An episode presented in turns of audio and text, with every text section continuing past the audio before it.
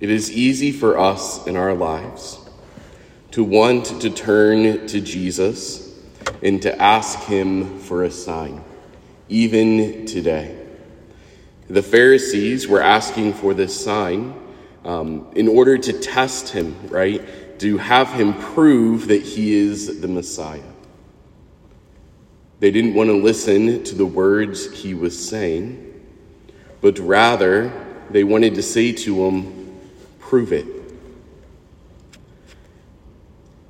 In another place in the Gospels where we have this same reading, I believe it's in Matthew, he follows up saying to them, No sign will be given to this generation except that of the sign of Jonah. Jonah went to the city of Nineveh and started to proclaim repentance, calling the people to repent for their sins. If not, God was going to wipe out the whole city. And so, in that same way, Jesus came to these Jewish people, to the Pharisees, and he was proclaiming repentance, calling them to conversion. Sometimes difficult things come our way. And often our first response when these difficult things come is, What are you doing? Do you not love me? Why are you letting this difficult thing happen? If you loved me, you would. Anytime we turn to Jesus or turn to another and say to them, If you would. Would we say that to a friend? Would we say that to our spouse? Prove you love me by doing this.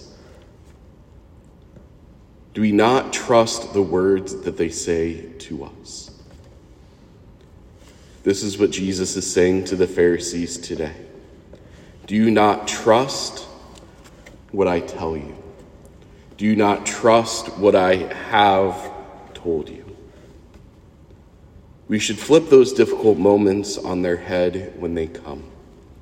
And we should turn to Jesus and ask him, Where are you in the midst of this? Why are you letting this happen? Help me to understand what you are doing here.